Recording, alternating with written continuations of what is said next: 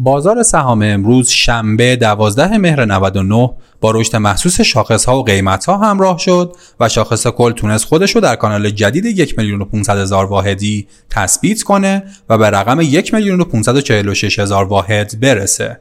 ارزش کل معاملات امروز هم در محدوده 9000 میلیارد تومان بود. امروز حقیقی ها با بازار سهام آشتی کردند و شاهد تزریق 660 میلیارد تومان نقدینگی تازه نفس به بازار بودیم که اتفاق بسیار خوبی بود که پس از مدت ها رخ داد. دلار آزاد هلوهوش 29700 معامله شد و سکه امامی با افت مواجه شد و حدود 13 میلیون و 500 هزار تومان قیمت خورد.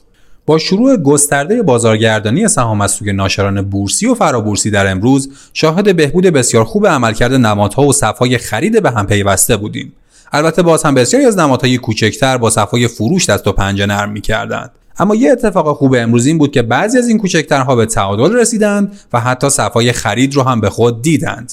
بنابراین زن تعادل قیمتی بازار طی روزهای آینده به شدت تقویت شده. قرار بازارگردانی سهام به اردوی کوچکترها هم برسه و در مصوبه جدید سازمان بورس های اجرایی محکمی جهت تمکین ناشران بورسی به این مصوبه دیده میشه.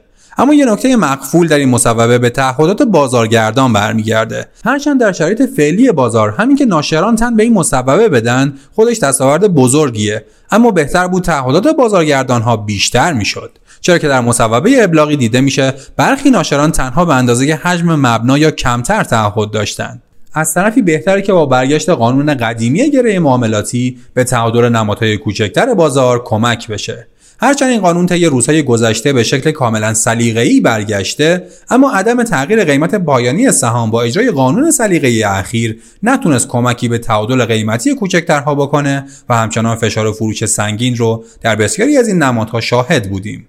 تجربه ثابت کرده که گپ های قیمتی تحت هر شرایطی خودشون را چه در مثبت ها و چه در منفی ها تحمیل می‌کنن و اگه بنا به پر کردن این گپ های قیمتی باشه هیچ راه فراری نیست.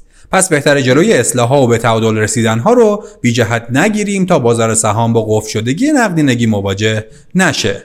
دست آخر این که مثبت شدن بازار سهام ناشی از همین دستورالعمل ها و تعهداته. خصوصا اینکه بازار تونسته بود طی روزهای معاملاتی اخیر کفای خودش رو بشناسه و با افزایش حجم معاملات روبرو بشه. انتخابات آمریکا یا بیماری ترامپ اثرگذاره اما اینکه بعضی ها مثبت شدن امروز رو با بیماری ترامپ گره بزنن صحیح نیست و مبنای علمی نداره. در حال حاضر شرایط انتخاباتی در آمریکا بسیار پیچیده شده و کارشناسان هم تحلیل دقیقی از این شرایط پیش رو ندارند. شاید اتفاقا حذف احتمالی ترامپ با کاهش تنش‌های جنگ تجاری بین چین و آمریکا در آینده نزدیک به نفع کمودیتی ها رقم بخوره. اما دیده شد که بازارها و بورس‌های جهانی هم به بیماری ترامپ یا حذف احتمالی ترامپ از انتخابات واکنش منفی نشون دادن و بورس تهران هم از این واکنش‌های احساسی مستثنا نیست و روند نوسانی یا هیجانی رو ممکنه طی روزهای پیش رو شاهد باشیم.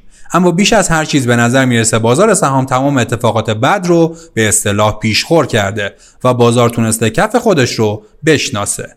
بنابراین احتمال زیادی در مثبت شدن فردا هم وجود داره تا پس از مدت ها کابوس یک شنبه تاریک رو در روز کاری فردا شاهد نباشیم.